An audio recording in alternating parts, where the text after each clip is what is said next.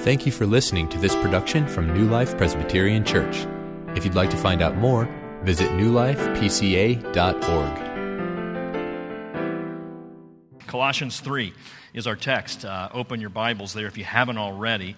Colossians 3 1 through 13. We're really only going to spend time in just uh, those a couple of last verses in that passage. Uh, we are concluding our series on peacemaking today. Blessed are the peacemakers. Those are the words of Jesus himself from uh, the book of Matthew. We've been doing this for three Sundays, started three Sundays ago, and so we're concluding today. We've been uh, looking at the scriptures, of course, first and foremost, but we've also been getting some insight, wisdom, and guidance from this book, The Peacemaker, A Biblical Guide to Resolving Personal Conflict by Ken Sande. Um, once again, let me recommend it to you. There are copies on our book table. Uh, I'm just kind of scratching the surface in these three sermons. There's a lot more information in this book for you uh, if this is something that you're interested in.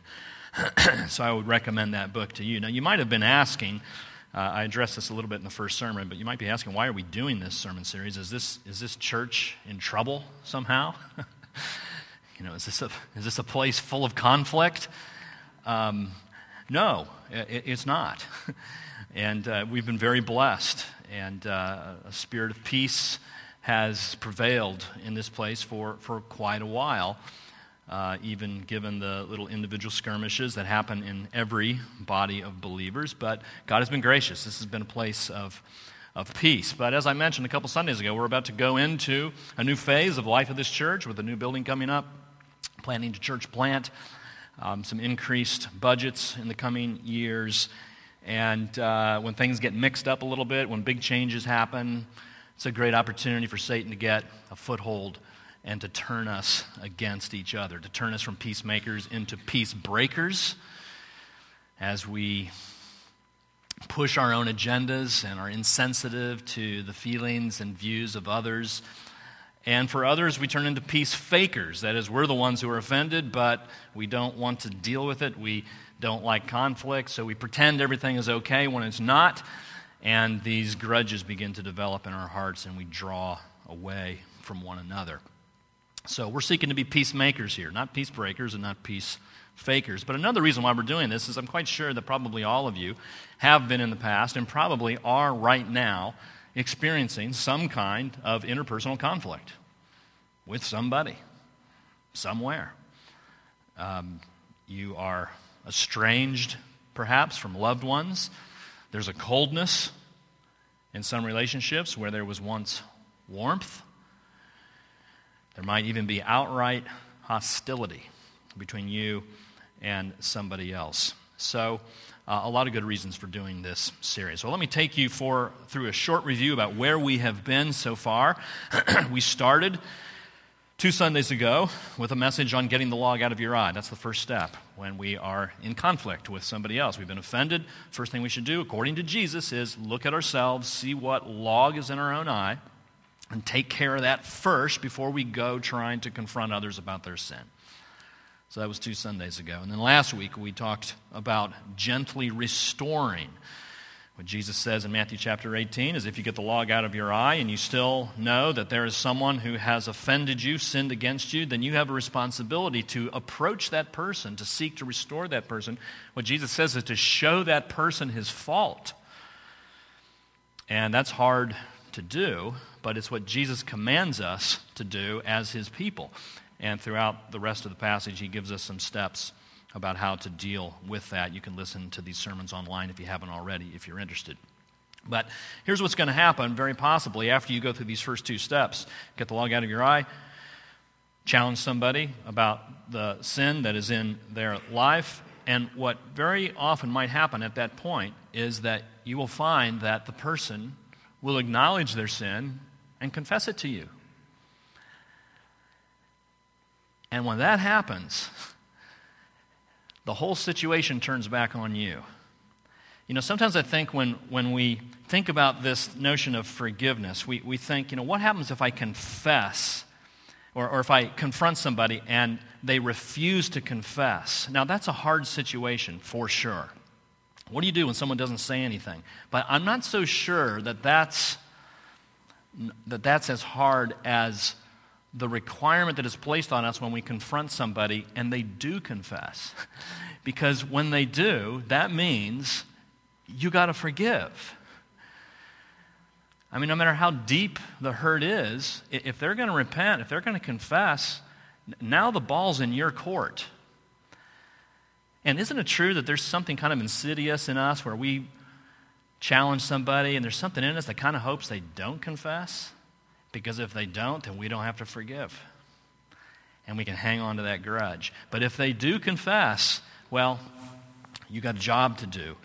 That is, you have to forgive, and that's not easy. And as an example of that, there's a, a guy named uh, Simon Wiesenthal, who is a Holocaust survivor. He spent uh, a lot of his life tracking down uh, Nazi criminals, calling them to justice. He's written a book called The Sunflower. And in the book, he describes a situation where he was in a concentration camp. And uh, it was in Poland.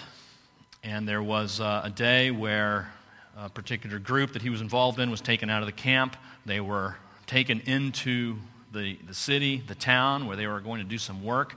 And when they got into the town, a nurse came and got Simon and pulled him out of the line and said, Come with me.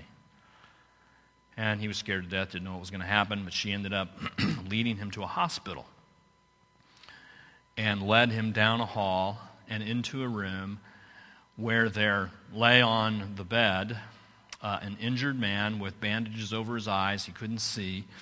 And it became apparent that this man was, was a Nazi. He was a member of the SS. And he was badly injured, only had a couple days to live. And he called on this nurse to go find a Jew so that he could apologize and confess to this, to this Jew. And so there's Simon, and he's sitting there talking to this man, and this man starts talking about all of these atrocities that he was involved in, all the ways, just horrible things that, that he had done. And, and he says, You know, I just can't die in peace unless I can confess what I've done to a Jewish person and, and receive forgiveness. Would you please do that? And the story just goes on and on, and the guy keeps reaching out for Simon's hand, and Simon pulls his hand away.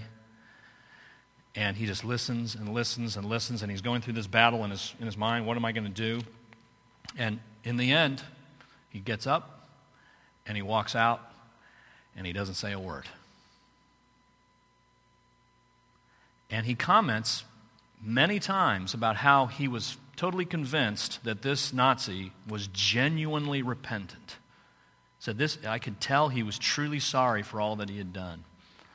But, but he said this Did a man of this kind deserve anybody's pity? And his conclusion was no. And maybe you felt that way about whoever it is who's offended you in your life. Does a person like that deserve my pity? That um, spouse who left you, that boss who fired you, that classmate who bullied you, that parent who abused you, that business partner who cheated you, that friend who betrayed you. Do they deserve your pity? Well, this book, very interesting. Simon tells this story. The second half of the book is just a collection of, of responses from various philosophers, pastors, priests, sociologists who give their own perspective about what Simon Wiesenthal should have done in that situation. There's a Catholic priest who said, uh, You should have forgiven him because that would have been an opportunity for superhuman goodness. He said, You missed an opportunity for superhuman goodness. I don't really like that phrase, superhuman goodness, but, but I will say, forgiveness is a tremendous opportunity. I mean, it, it, here's the way I would say it the opportunity to forgive is an opportunity for you to give others a taste of supernatural grace that they might not have ever experienced in their lives. And if you're in a position where you're being called on to forgive, there, there's, there's great opportunity there. It's not easy, but there's opportunity. So let's, let's look at this. Um, there's a call here in Colossians to forgive. So we're going to look at just this concept of forgiveness. Paul addresses a lot of stuff here, but the first thing we need to look at is, is what is forgiveness? What, what needs to take place in forgiveness? What, what is forgive, what is what forgiveness is not? What we're going to talk about this here. Uh, George already gave us a, a, a good little introduction about Colossians, written by Paul um, to this church, which is in modern day Turkey, actually, now. And what Paul is doing is giving directions for, for the church of Jesus Christ. Um, he's telling them how we as a church, how we need to live. He's uh, drawing attention to the fact that we are God's chosen ones in verse 12. We're holy and beloved, that we've been chosen out of the world for a specific purpose. We're called to be this alternative society that is different than the world, markedly, strikingly different. Uh, in the world, we know that there is, um, the world thrives on conflict. There's political conflict and cultural conflict and religious conflict and racial conflict all over the place. Um, the, the, world's way of handling conflict is to, to get revenge, to look out for number one, to not let people get away with their wrongdoing. Um, but look at verse 11. Paul says, here, however. I mean, that, that word I think is very important. Here. Here, in the church, in the household of God, it's different. This is a different kind of place. This is a, a, a new community that's being formed where there is not Greek and Jew, circumcised and uncircumcised, barbarian, Scythian, slave, free, but Christ is all and, and in all. Now, each of these groups are present in this church uh, apparently. And so uh, Paul is aware of the, the, uh, the racial differences. There's Greek and Jew. He's aware of the religious differences, spiritual differences, circumcised and uncircumcised. He's aware of the socioeconomic differences. There's slave and there's free. Uh, the barbarian, the Scythian, these are people who are just the lowest rung on the social ladder. People regarded as savages by uh, kind of an elitist Greek culture. Uh, you can see how you get a group of people together with these kinds of differences, how the opportunity for conflict would, would be um, very apparent. But what Paul says here is even though you have all these differences, even though you're not the same in so many ways, you are, verse 12, to put on, as God's chosen ones, holy and beloved, you are to put on compassion, kindness, humility, meekness, and patience and, and the way that you do that, the way that you put on these virtues, is in two ways. Verse 13, number one, bearing with one another. That word bearing means to, to put up with or to undergo something troublesome without giving up. That's what that word means. So we bear, we bear with troublesome people without giving up on them. We bear with them and then the second way that we put on these virtues in verse 12 is if we have a complaint against each other, forgiving each other. So, bearing with one another, one, forgiving each other, two. Those are the two ways that we put on compassion, kindness, humility, meekness, and patience. And that word for complaint is it's a very broad word. It might say grievance in your translation.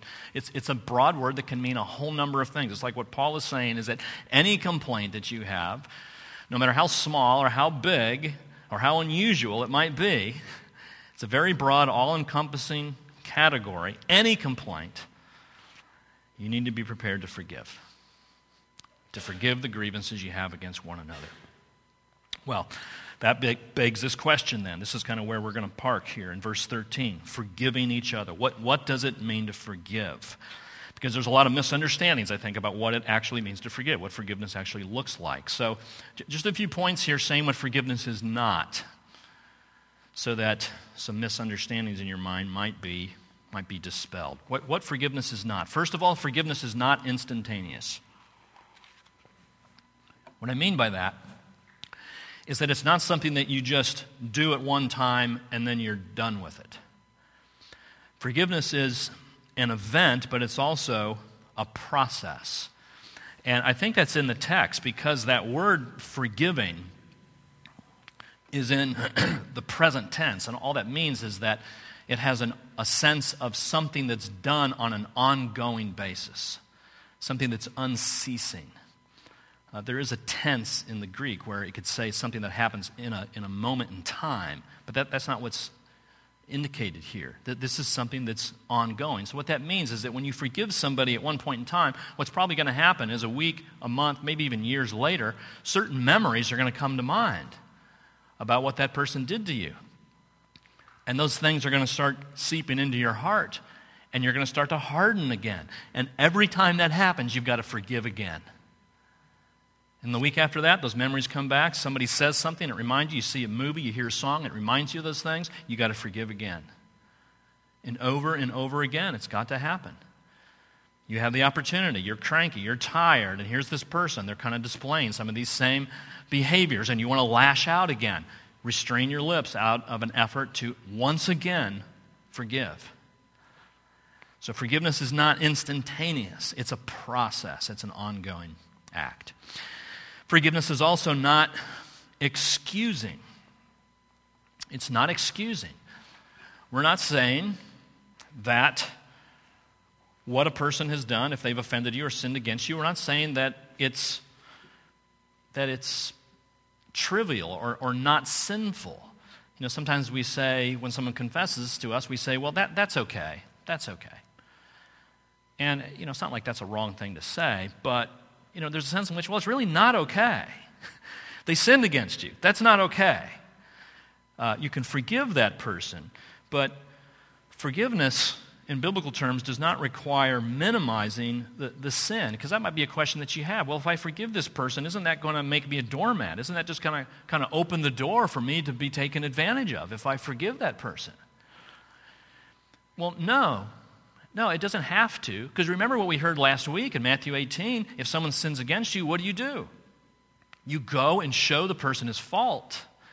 And if that person won't listen, what do you do? You just excuse it, say, oh, that's okay? No, you go get at somebody else and you go to the person again.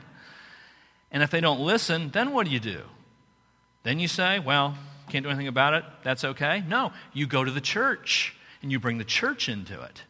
That's not excusing sin.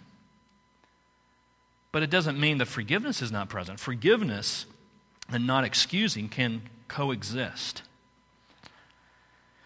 A third thing that forgiveness is not it's not forgetting. Forgiveness is not forgetting. Now, it is true in the Bible that it says that God will forget your sins, not remember your sins. But, but friends, we're not to take that literally. God doesn't literally forget your sins. If he forgot something that happened, he wouldn't be omniscient, would he? There'd be something that he would be ignorant of. I mean, that's not the God that we know. He doesn't literally forget. And I would say it's impossible for you to actually forget completely the hurts and the pains that have been inflicted upon you. So you don't have to feel like, well, I'm mindful that this thing happened, therefore I guess I'm not forgiving. No, that, that's not true. Um, th- those memories will probably be with you for the rest of your life, possibly. But in fact, this is what makes forgiveness so extraordinary. It's, it's when you extend the forgiveness while you still remember what was inflicted against you. That's what makes grace so, so amazing. You're offering that mercy when you're aware of what happened. So to forgive is not to expel from your memory forever. But then, lastly, forgiveness is not a feeling. excuse me, a feeling. And there are a number of others in the Peacemaker book, other, other examples of what forgiveness is not.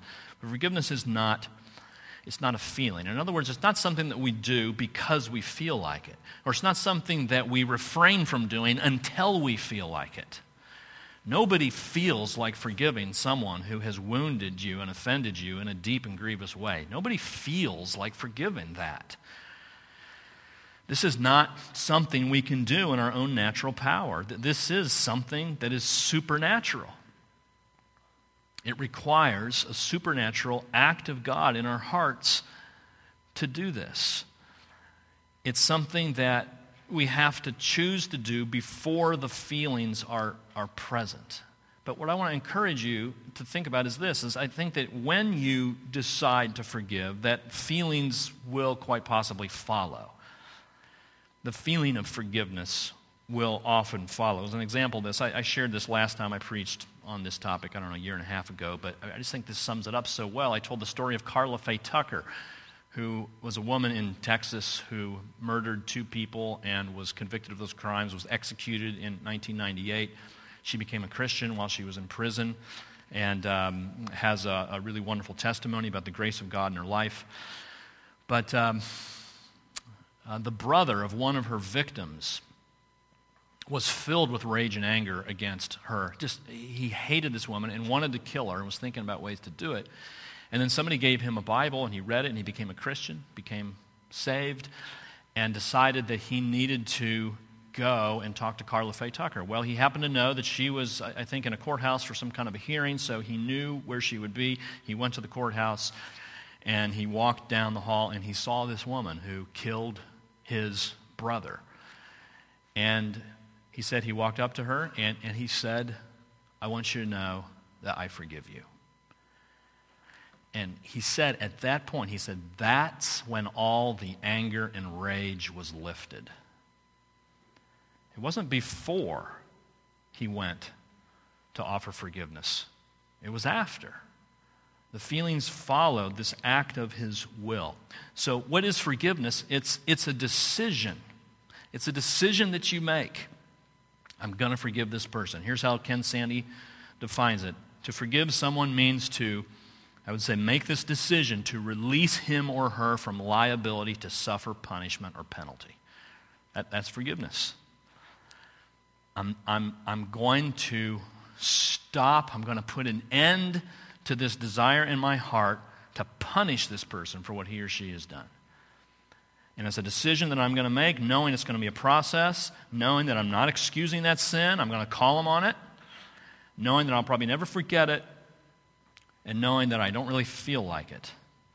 But here's what I'm going to do. And there's four things that Ken Sande gives here for us to do. Here's how you really forgive. You say, the decision to forgive is to say, I will not dwell on this incident. I'm not going to turn it over on my mind over and over again. I'm not going to meditate upon it. I'm not going to use it against you. I'm not going to bring it up. I'm not going to manipulate you.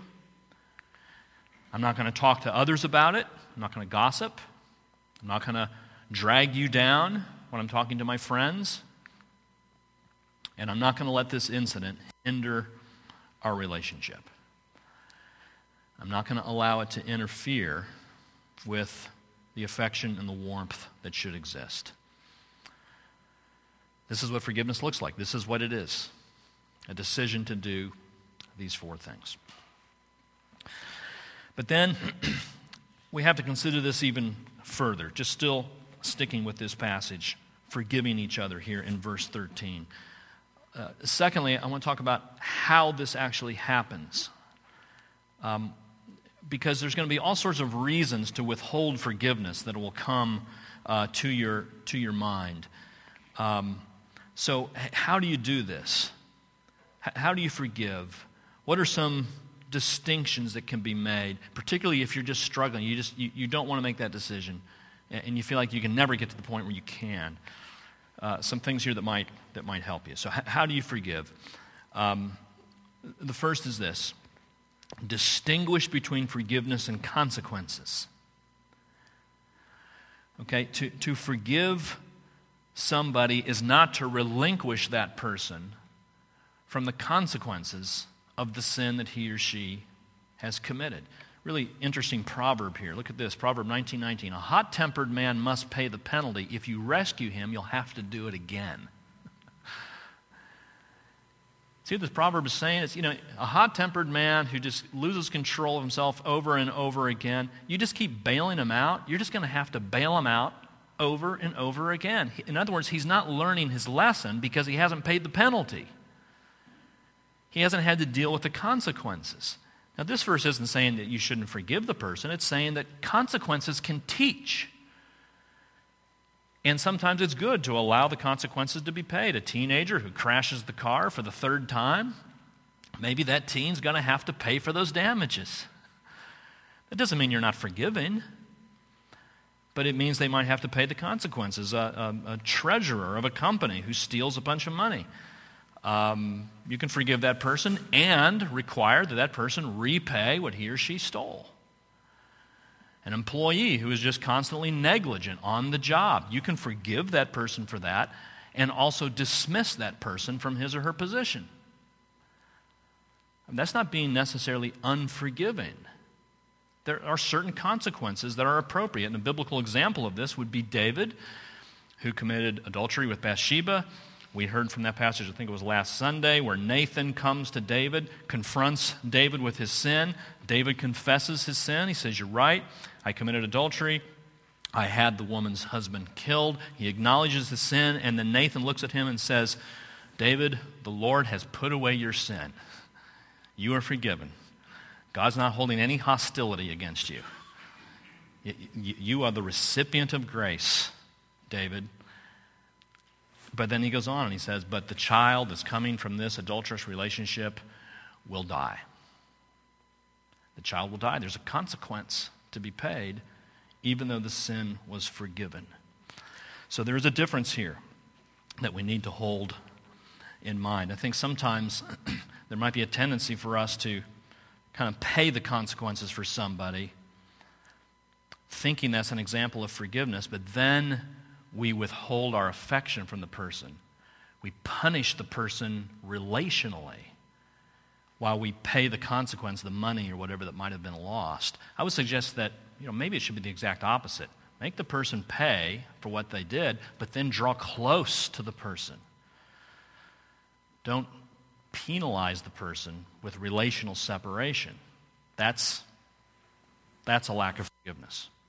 But having a person pay the consequences is not necessarily a lack of forgiveness. So make that distinction. Secondly, renounce sinful attitudes and expectations. There's sometimes we withhold forgiveness because, you know, once again, we're, we're, we're wanting the person to pay for their forgiveness. We want that person to do something to, to earn it. And so we'll hold it over their heads to require them to do that. Or we will expect some kind of a guarantee from the person. I'm not going to forgive you until you guarantee me that this is never going to happen again. well, I think those are unrealistic attitudes and expectations. We just have to go to the gospel. You know, God doesn't make us pay for our forgiveness, the forgiveness we've received from Him, right? We know that. But also know that our salvation is not based on any guarantee that we give to God. We're not, justification is not by guarantee alone. It's, it's, it's through faith alone, right? It's faith. We put faith in Jesus. But we can't make any guarantee to God we're not going to do this sin or that sin again. And God doesn't expect us to make that guarantee. Isn't that wonderful that He forgives us without expecting us to make a guarantee? He forgives us knowing full well that we're going to do it again and forgives us anyway. So, renounce sinful attitudes and expectations. Third, recognize God's sovereignty. That's why we heard from Genesis chapter 50. Uh, you know the story of Joseph. I mean, Joseph's brothers treated him in such an egregiously mean and cold and heartless way, sold him into slavery dismissed him from the family. Um, you know, Joseph had every reason in the world to hold a hard heart against those guys, to put them in prison, to have them executed. He had all sorts of options at his disposal. And yet, what Joseph says is, you know, God meant this for good. Again, he didn't excuse their sin, right? You meant it for evil. You meant it for evil. But he says this is under God's sovereignty. This, God, God planned this. He has a good purpose in this. Whatever personal conflict you're involved in right now, whatever it is, it's in your life because God intended it to be. Because He's teaching you, He's shaping you. This is the means by which God is growing you into Christ likeness. As uncomfortable and as painful as it is, it's all under the sway of God's sovereign control. Here's how Ken Sande says it God may not tell us everything we want to know about the painful events of life. Lots of things we want to know. Why is this happening? but He has already told us all we need to know. The Bible tells us that God is both sovereign and good, so we can be sure that whatever he has brought into our lives can be used to glorify him, to benefit others, and to help us grow. And then, one more thing about how we forgive or how we get over the reasons that we might come up with to withhold forgiveness is to act as if forgiveness is real. What I mean by that is act, even though you don't feel like forgiving, even though it's not in your heart, to, to act as if you really did forgive. Here's the way C.S. Lewis said He said, You know, don't worry so much about whether you love your neighbor or not. Just start loving him, and you will love your neighbor. So don't worry so much about, you know, am I really forgiving this person or not? Is my heart as forgiving as it should be? Instead of dwelling on that, just act as if your heart did. And you know what you'll find is that your heart will follow. Very similar to the Karla Faye Tucker story. Another story that kind of illustrates this um, Thomas Edison. Here's a story that was told about Thomas Edison, invents the light bulb. It takes him hundreds of hours to get this first light bulb made and finally gets the thing done.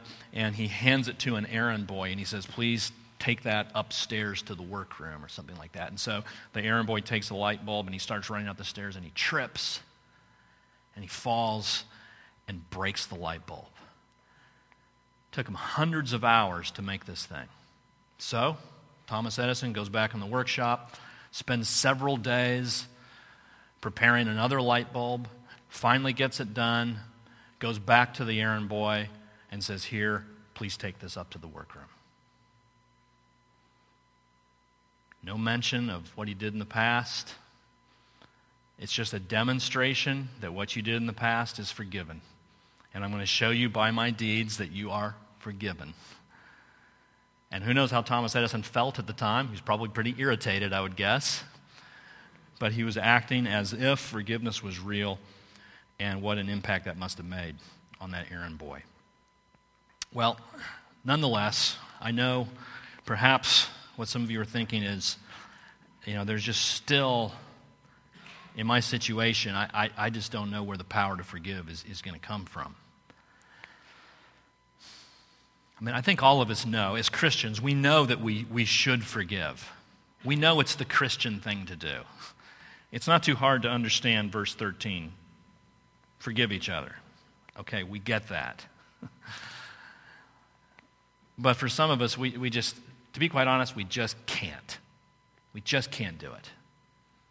The, the wounds are too deep, the memories are too vivid, the pain is too paralyzing.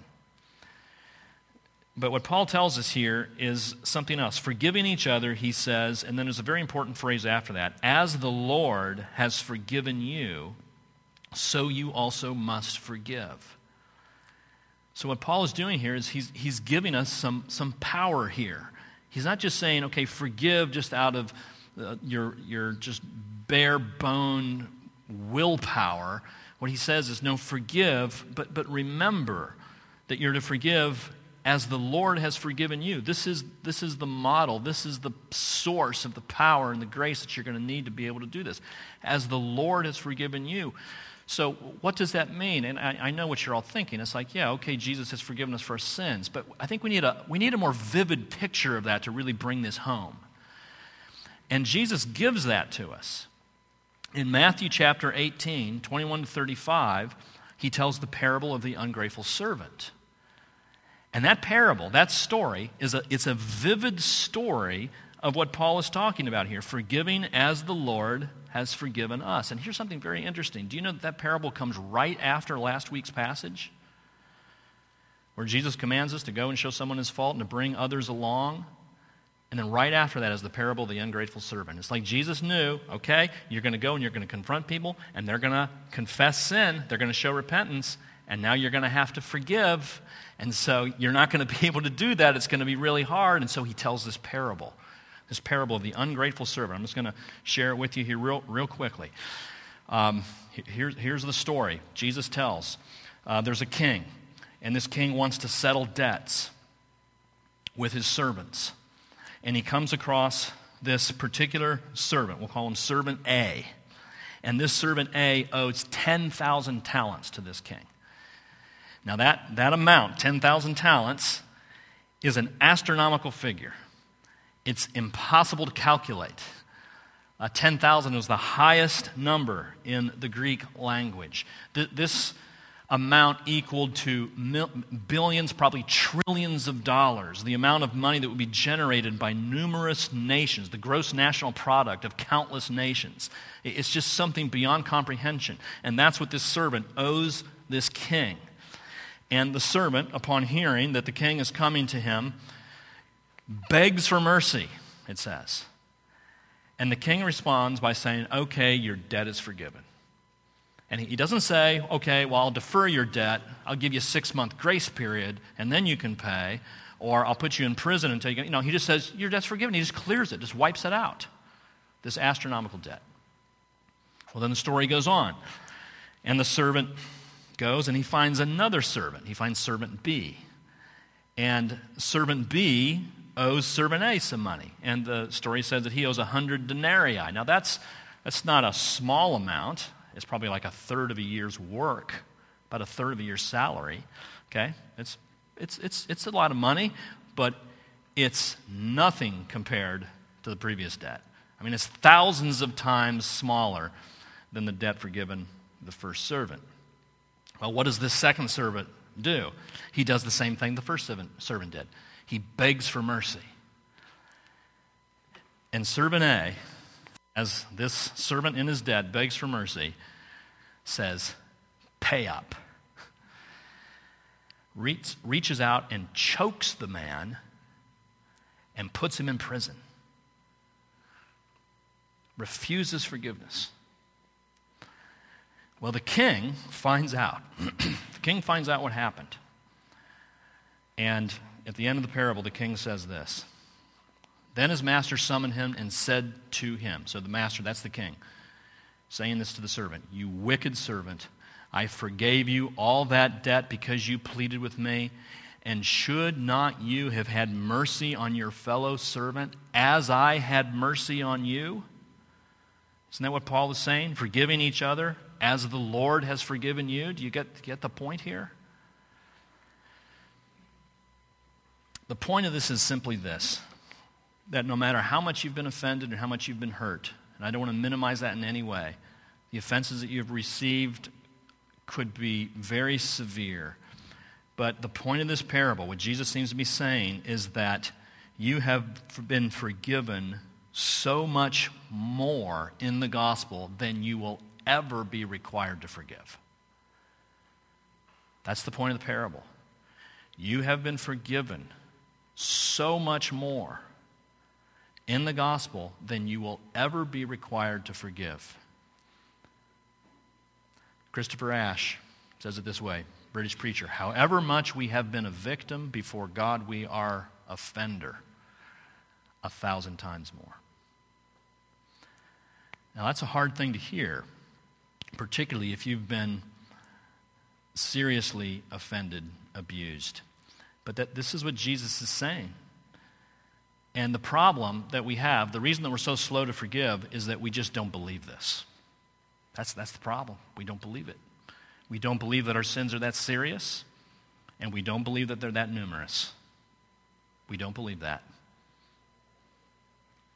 The more we believe that, the more we grasp the seriousness of our sins, the, the, the more wonderful, the bigger, the larger grace will seem.